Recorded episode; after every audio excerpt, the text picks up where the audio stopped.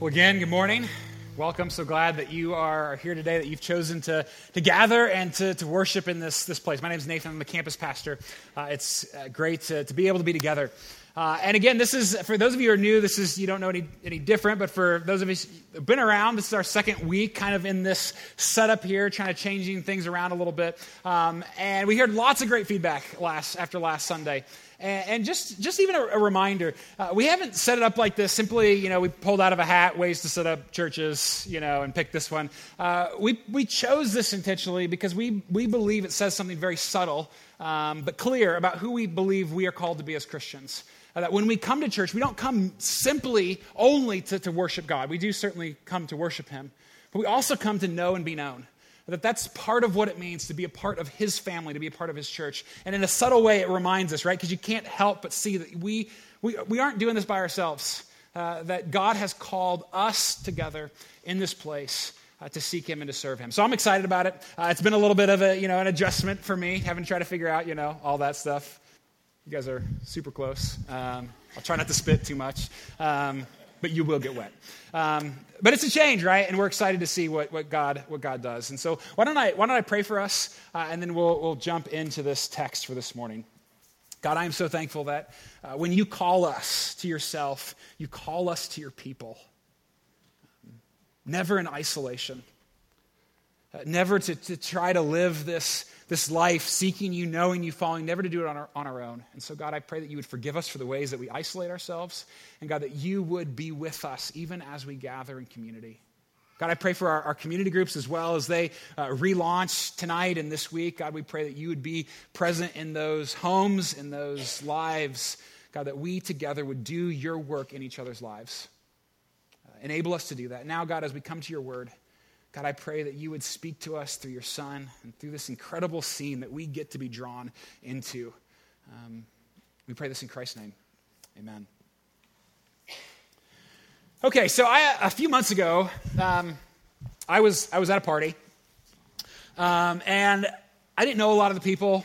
Uh, and so I was just sort of, you know, making small talk, you know, trying my best to be friendly. I'm not very good at small talk, and so it, very quickly I feel like it gets it gets awkward. Um, and, and after a while, the inevitable happens, right? I get asked my absolute favorite question. Some of you could probably guess what my favorite question is. So, Nathan, what do you do? I hate that question. Okay? And, and, it's not because, I mean, I, I, love being a pastor. I'm not ashamed to be a pastor. I'm not ashamed to be a, a, Christian. But I have answered that question enough times to know what typically happens. usually, a, a, couple of things. Uh, first off, the, the, person who asks it, they just don't know what to do with the answer. Um, especially, especially if they're not a Christian. Uh, for them in that moment to find out that they have just been fraternizing with and even almost enjoying, whew, just about just about uh, slid off there. Um, just almost enjoying, a, you know, a man of the cloth, right? It's just, it's too much, right? They start apologizing for swear words they didn't even say, okay? It's awkward for, for everybody. It's almost like you can see it in their face. Oh, thank God you told me. I almost thought you were normal, right? And end of conversation. So that's kind of the first thing that, that often happens. Not all, always, but often happens. Uh, the other is more of how I sort of internalize that experience. So I don't know if it's actually what's going on in this person's mind, but this is, this is often how I feel. I feel like I get a label right in that moment. Right? No longer a person, but a type. Not just a Christian, but a leader of Christians. Regressive, gullible, superstitious, uneducated, boring, repressive, fill in the blank, right? As if I'm from Nazareth or something. Wait, what? Nazareth? It's not really a label that we use today in our culture, right? It Doesn't really mean much to us. Uh, but in the first century, this was one of the first labels that Jesus was given. One whiff of Jesus, and Nathanael quickly dismisses him, quickly says, Ah, can anything good come out of Nazareth? And he just sort of, you know, dismisses him, right? It's the, it's the ultimate statement of skepticism. And it means all of those things, right? Outdated, ancient. It's, it's how it's often used. And, and the reality is, whether we like it or not, Christianity will always be from Nazareth. Always. And who wants to follow some backwoods hillbilly, right? Talk about wrong side of the tracks. Maybe, maybe that's why you're not a Christian this morning. Or maybe that's why, even if you are a Christian, you really don't like talking about it, especially with people who, who aren't of, of faith, right? Christianity will always be easy to dismiss, easy to doubt, easy to despise. Christianity will always be from Nazareth. What do I do for a living? It'd almost be easier just to answer it, I, you know, I clean the sewers. Right? It'd almost be simpler in that moment.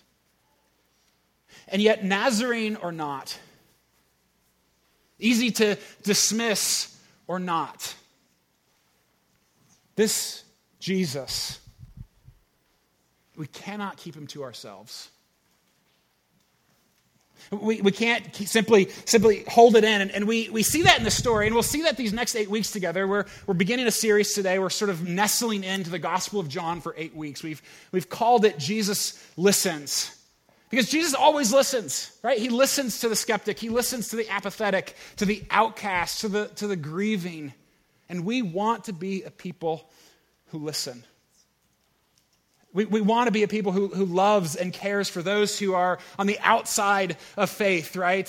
To see them, hopefully, to see them encounter this Nazarene. And so this morning, Jesus listens to the skeptic. And so we're going we're gonna spend our time together today just really telling this story. You can follow along if you like. Uh, it's in the Gospel of John, right in the first chapter, uh, towards the end of the chapter. We're just going to kind of go through it, uh, and we'll make some observations along the way that hopefully will help us connect their world with our world. Now, uh, the Gospel of John, just to kind of set us up, since we're going to be here for eight weeks, the Gospel of John is one of my favorite places. I mean, I, I love the Gospel of John because he, he he just paints such a beautiful picture of who Jesus is, and he does so with such purpose. I mean, John explicitly, right? He writes his gospel because he wants us to know and see who Jesus really is, and not just, not just view him as an outsider, but to be gripped by his beauty and his power and to give our lives to him. That, that's how he writes, that's how he frames everything that he says in his telling of, of this Jesus. And it was written in the first century. It's important to, to note. Uh, and there's good historical evidence from a variety of sources uh, that would indicate that John was written by the same John that Jesus knew, by this, this, this friend of his. And not just friend, but, but John was one of the, the, the top three disciples, right? Uh, one of Jesus' very best friends. So, so when John writes, he writes what he saw or, at least what he heard about firsthand there in that day. And that's, that's a very important thing for us to realize. This is an eyewitness account of somebody peering in on this mysterious Nazarene. And just a couple stories in. So, again, at the end of chapter one of John, just a couple stories in, we see Jesus finding his first disciples. And so, first, he finds Andrew. And then Andrew goes out and finds his brother Simon. He brings Simon to Jesus. He tells Simon, Simon, we found, I found the Messiah, right? The, the one that we have been waiting for for centuries. And he brings Simon to Jesus, and Jesus gives him a new name, right? He calls him Peter. And then, very, the very next day, John tells us, they go to Galilee and they find Philip. Follow me, Jesus says.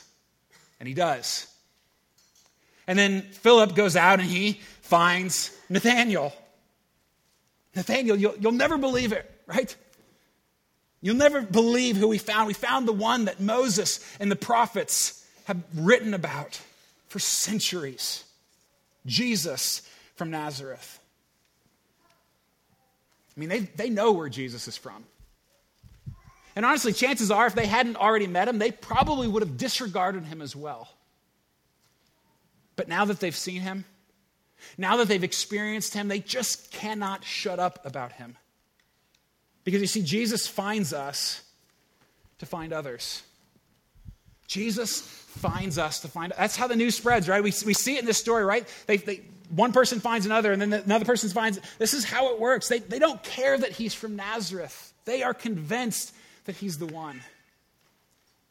And they have to tell others about him. I mean, you always share the things you're most excited about, right?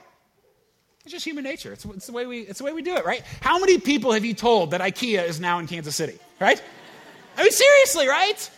You have told everybody you know, right? Uh, it's, it's how, to, how many people know whether you prefer KU or K State?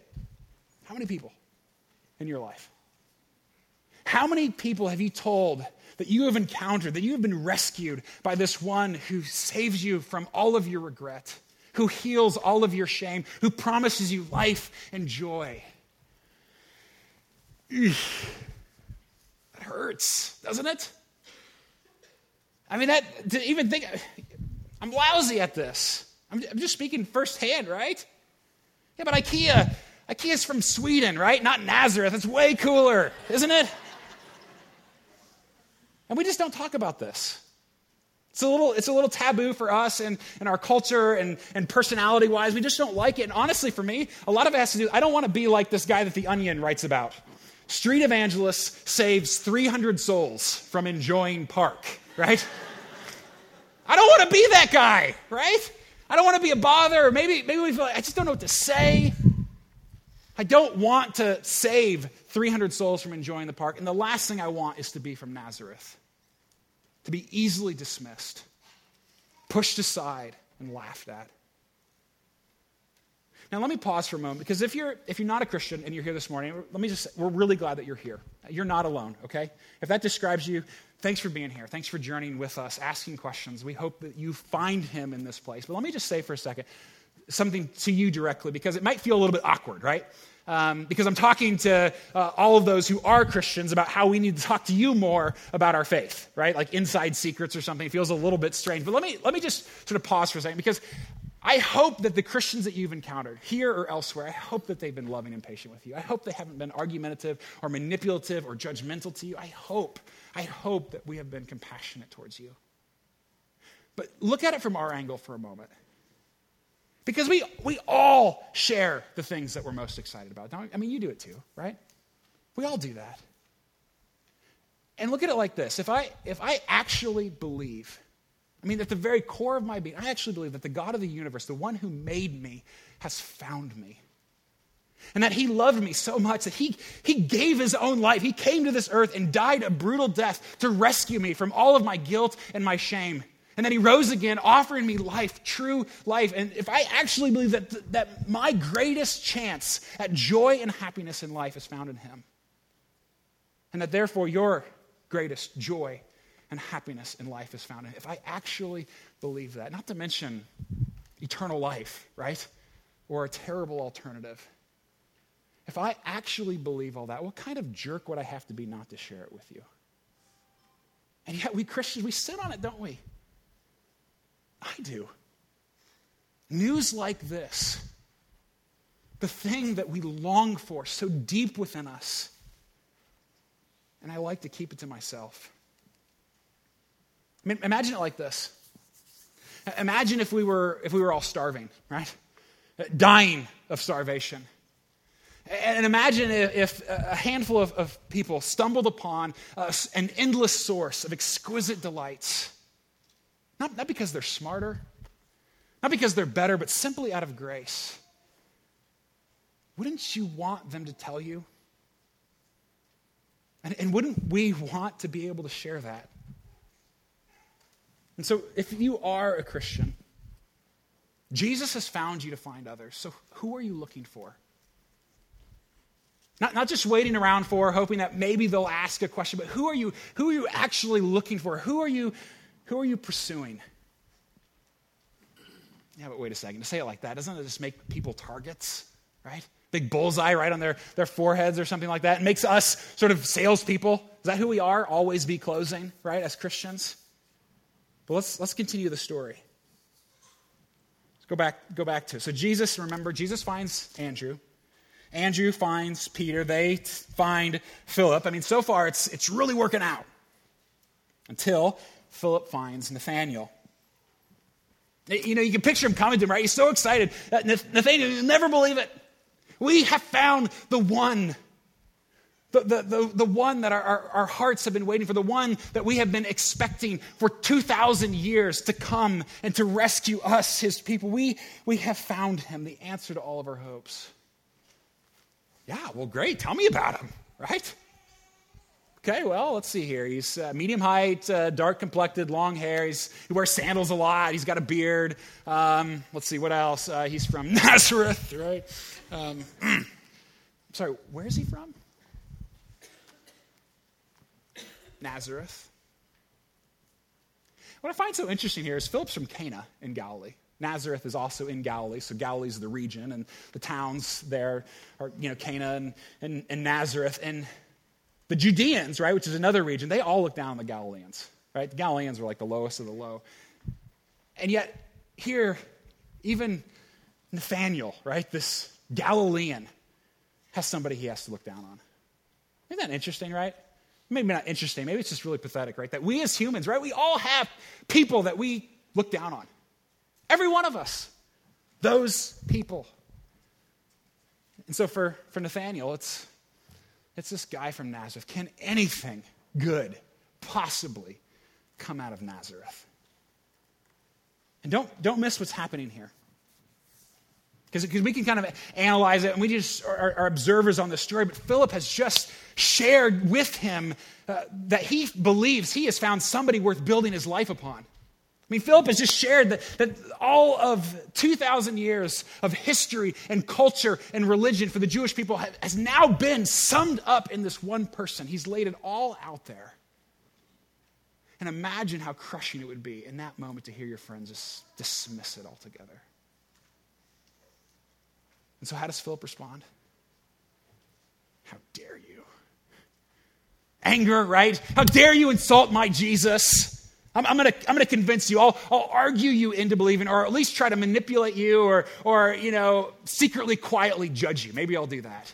Nazareth, come on, your mom's from Nazareth. Kind of hear him saying that, can't you? I mean, sadly, that's how many of us would respond, isn't it? It's how we would do it. We would be offended and, and ticked and argumentative in that moment. But Philip, I love it. I mean, I picture him just with a slight smile because he knows. He knows what he's just said is ridiculous. Right? That, that it is nearly impossible to believe. Everything that he's like, oh, yeah, sure, after 2,000 years, you, you, Philip, have found the one. He knows what he said is hard to believe. And so, with a simple smile, what does he say? Come and see. Just come and see. Because Jesus must be seen and not sold. Jesus must be seen, not sold. I mean, we Christians, we're not, we're not salespeople, right? What do I got to do to get you to drive home Jesus today? That's, that's not us. That's not who we are. It's a difference for us between ultimate motives and ulterior motives. This is from the book, The Art of Neighboring. I think this is a really important point. Um, ulterior motives are deceptive right? For example, it'd be like saying, you know, I'm going to be I'm going to be nice to my neighbor now so that I can coyly share Jesus with them later, right? It's just manipulation. It's not friendship, it's not love. It's just it's ends and means, right? That's all it is. And that's that's deceptive, it's unhelpful. Frankly, your neighbor or the people around you who don't know, they can smell it a mile away anyway. But ultimate motives, it's subtle, but it's, it's very different. Ultimate motives um, are, are focusing on, they're not, they're not hidden. Uh, and our ultimate motive is to love our neighbors so much that we're not content merely with being nice to them. I mean, certainly we want to be nice to them, but we're not content to leave it there because we love them too much. And we believe that the source of their greatest joy and satisfaction is found in this person from Nazareth 2,000 years ago. And so our ultimate motive is, is, is love and to show them who he is. And if our motive is love, we're not surprised by skepticism. I mean, come on. We believe that some guy from the dead wrote from the dead, right? 2,000 years. We're not, we're not surprised by skepticism, are we? And we're not offended. Christianity will always be from Nazareth. Instead, with a smile, we simply say, Come and see. Come and see. I, I don't have all, all the answers, you might say um, you need to check out Jesus for yourself, I'd be glad to help any, any way that I possibly can. But why don't you come and see? Now, the hard part, of course, is that come and see takes a whole lot more effort than hurry up and buy, right? And come and see requires a relationship. It requires true love, a pursuit of friendship. It requires that you let people into your life, into your family, even into the ugly parts, to see what it is that you have chosen to build your life upon. It's about actually being a friend. And come and see, it might include an invitation to your community group at some point. Maybe that's part of it. Maybe come and see, I think often involves inviting people to come and see Jesus here. We believe that he is here with us, that we get to experience him together in a unique way corporately and be able to hear about who he is. So tell your friends, tell your coworkers, tell your, your neighbor, come and see. Just come and see. Just come and see for yourself who Jesus is. And Nathaniel, he does. He does exactly that, doesn't he? He gives this backwoods, hillbilly Nazarene a chance. And when Jesus sees him coming, right? Jesus knows his prejudice. He knows his doubts, his, his longings. He knows everything about him. And what does Jesus do? He affirms him. Do you see that? What does Jesus say? Can no wait. He says, Behold, an Israelite indeed, in whom there is no deceit. One who is honest and true, right? Nathaniel's like, well, How do you know me? And we just met here. How, how, do, you, how do you know me? Nathaniel, I have known you longer than you have known yourself. Nathaniel, I, I saw you under the fig tree, which is a phrase that commentators and scholars really have very little idea what Jesus meant in that moment, right? But at the very least, what they're all agreed upon, what we can, we can know for sure is that Jesus, at the very least, he's saying, Nathaniel, I know you. I have seen you. I know, I know who you are. I know what's going on in your life. I know who you are. And now, for, for Nathaniel, being known, it changes everything for him.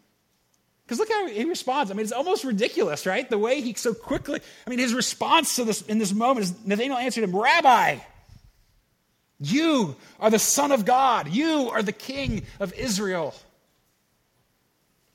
It's a big difference from what he said just a few minutes before, right? As he encountered this Jesus. But did you catch this? Jesus affirms rather than attacks honest skepticism. Jesus knows he's from Nazareth. Right? He's, not, he's not surprised by doubts or questions about his identity. And he doesn't just listen to the skeptic. He actually affirms him. But, but notice here, don't miss this. It's really important. It's honest skepticism that Jesus is affirming. Right? He, he says, In whom there is there's no deceit in you, that you're, that you're honest, he's saying. Because if you're a skeptic, there is a really big difference between searching for the truth as a skeptic and hiding from the truth as a skeptic.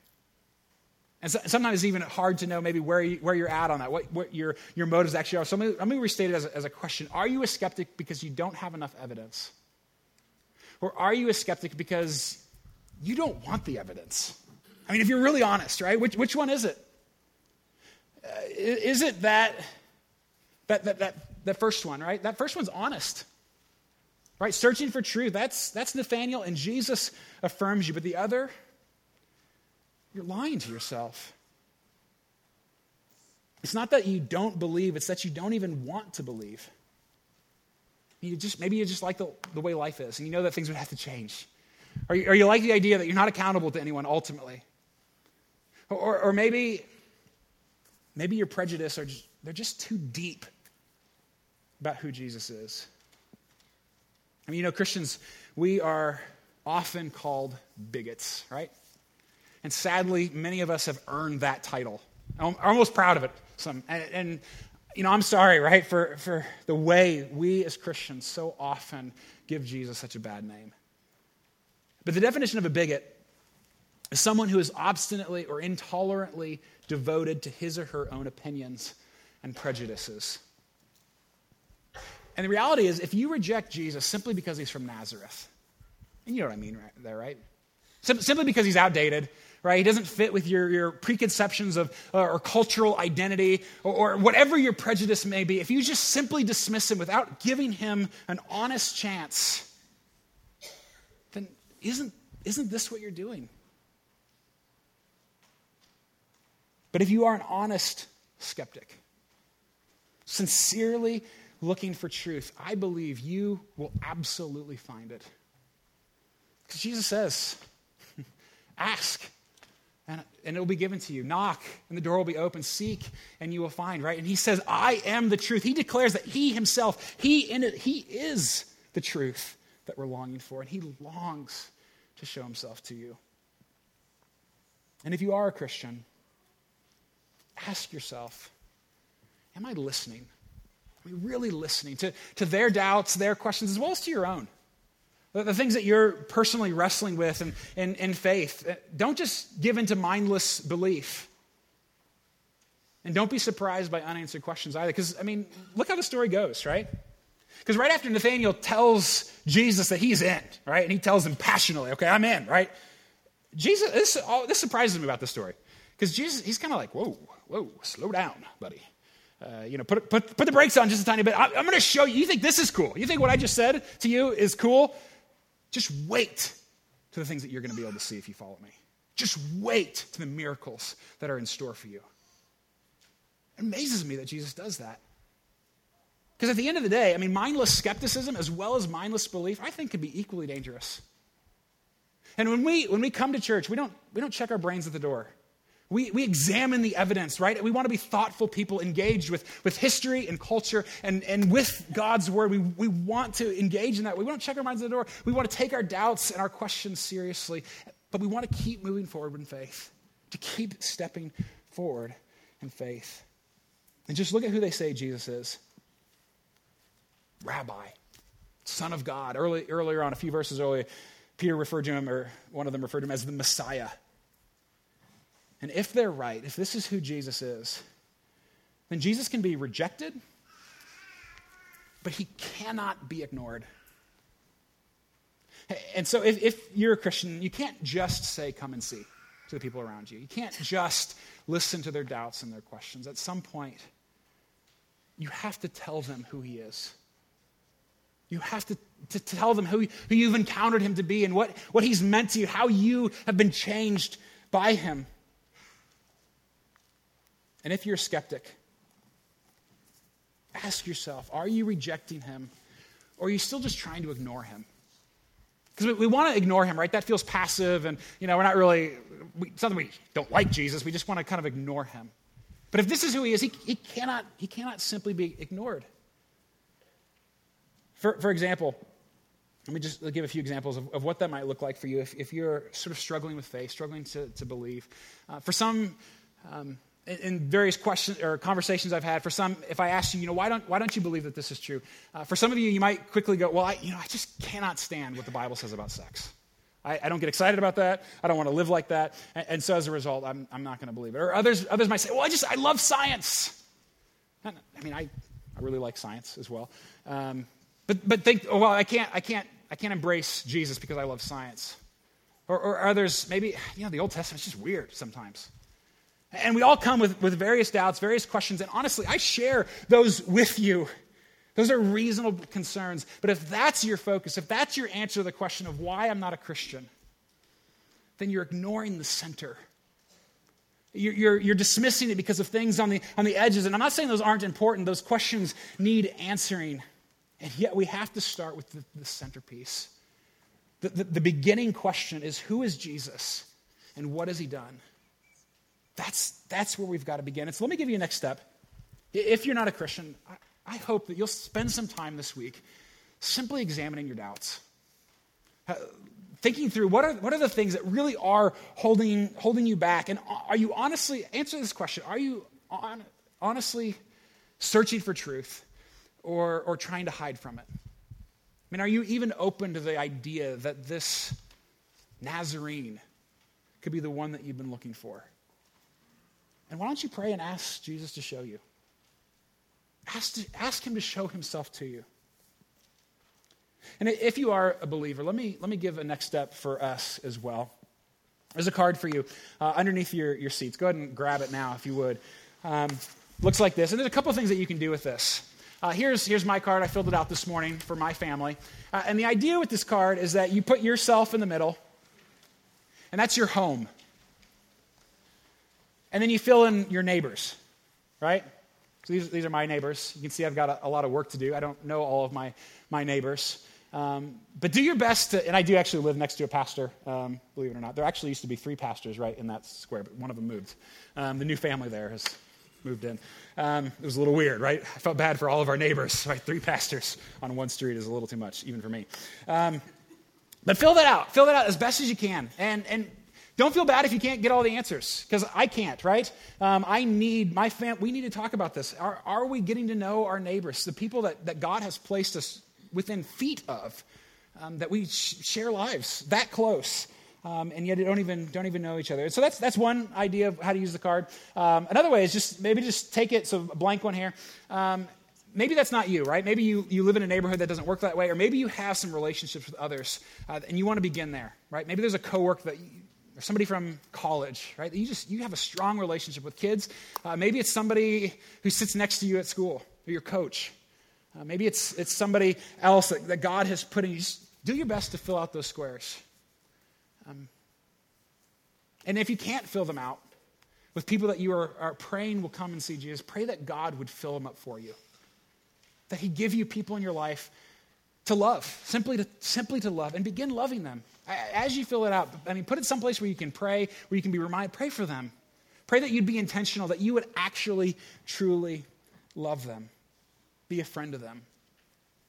Maybe invite them to come and see to check out who Jesus is for themselves.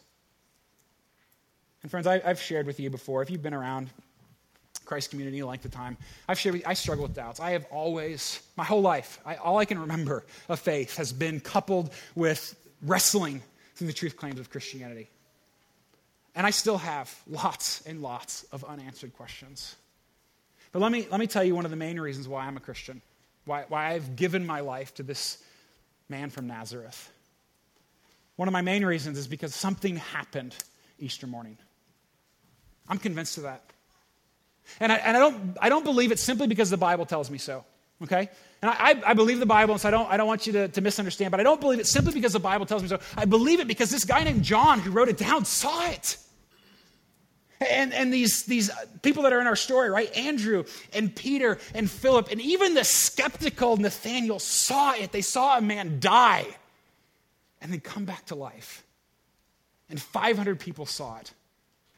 And they wrote it down for us in these eyewitness documents that we can now read and study that something happened there that day. Yeah, it's a long shot, believing that some person, right, in history actually rose from the dead. But there is enough historical evidence. I'm, I'm convinced personally, there's enough historical evidence for me to build my life upon this. And I want to be with the guy who defeated death at the end of the day and we could step forward with faith. And I, I believe I've met him. I, I believe that he, he's changed my life, uh, that I, am in ways I can't even under, understand. I am not the person I would be without him, and that I keep encountering him. That he keeps, in mysterious ways, he keeps showing up here with us in, in, in my life, even in my doubt and skepticism. And you know, the reality is, Jesus before coming to earth, right? God Himself, He could have looked down from heaven upon us. And He could have so easily said, Oh, can anything good come from earth? Can, can anything good come from this mess that they have made of my creation? Because He sees it. He sees how broken we are, how we hurt ourselves and we hurt each other. And yet He came simply out of love, and He gave everything for us. He gave His own life on a cross so that we could be forgiven of all of our messes and that we could be restored and believe that redemption is coming to us individually, but collectively into to our world, that, that He is going to make it right, that He rose again to say that death will not have the last word in our lives. I mean, yes, Christianity will always be from Nazareth. But Jesus Christ will always be from eternity. And he is worth giving our lives to. And he's worth sharing with others. But don't take my word for it. I want you to meet Stephen.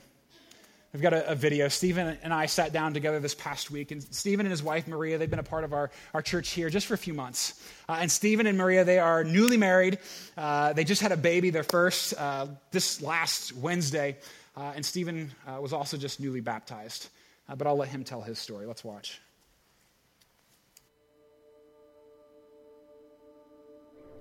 My name's Stephen Huggins. I'm a patent attorney with Hovey Williams, which is an intellectual property uh, law boutique firm here in Overland Park. I've always sought to have a relationship with God and, and to understand the Bible and to be around Christian communities and, and individuals. But there has always been that skepticism that developed early on and, and stayed with me that kind of, I think, enabled me to maintain sort of a safe distance from a pure faith. It provided a bit of a cushion to me, a, a, a, reason for me to delay a full commitment. It was an enable. It was an enabler, essentially, to um, for for my continued lifestyle and, and continued um, holding of religion at arm's length and faith at arm's length. And so this brings us to a service that I attended here at Christ Community about, I would say, four months ago. I had been praying about, you know, uh, my struggles with faith and asking Jesus to to show me, to, to walk with me, walk more closely, to at least help me struggle with my skepticisms and doubts.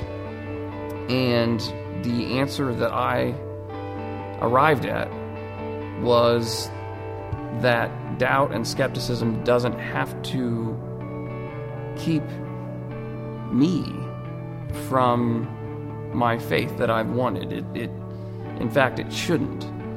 And ultimately, I think there will always be questions that will go unanswered about the Bible. It's it may be the perfect word, but I'm not the perfect reader. And that means there will always be things I won't fully understand. But it didn't hit home until that service, and something just changed, and something happened, and, and I was able to think of my doubts and skepticisms as opportunities to grow in my relationship and walking with Christ and it was it was pivotal. I it's hard to describe the sort of cascade of realizations that this that this brought to me. And it was it was an amazing experience that that I hope I always remember. In the end we are all left with a basic, a very basic question, and that is, do we, you know, are we something more than meat on bone on a planet spinning in a solar system, in a galaxy, in a universe? And my answer to that has always been yes, we are something more. Jesus to me is the embodiment of that something more hope and love and a purity that goes beyond what what we currently know and have ever known. And obviously what comes from that after we die is joy at reunion with him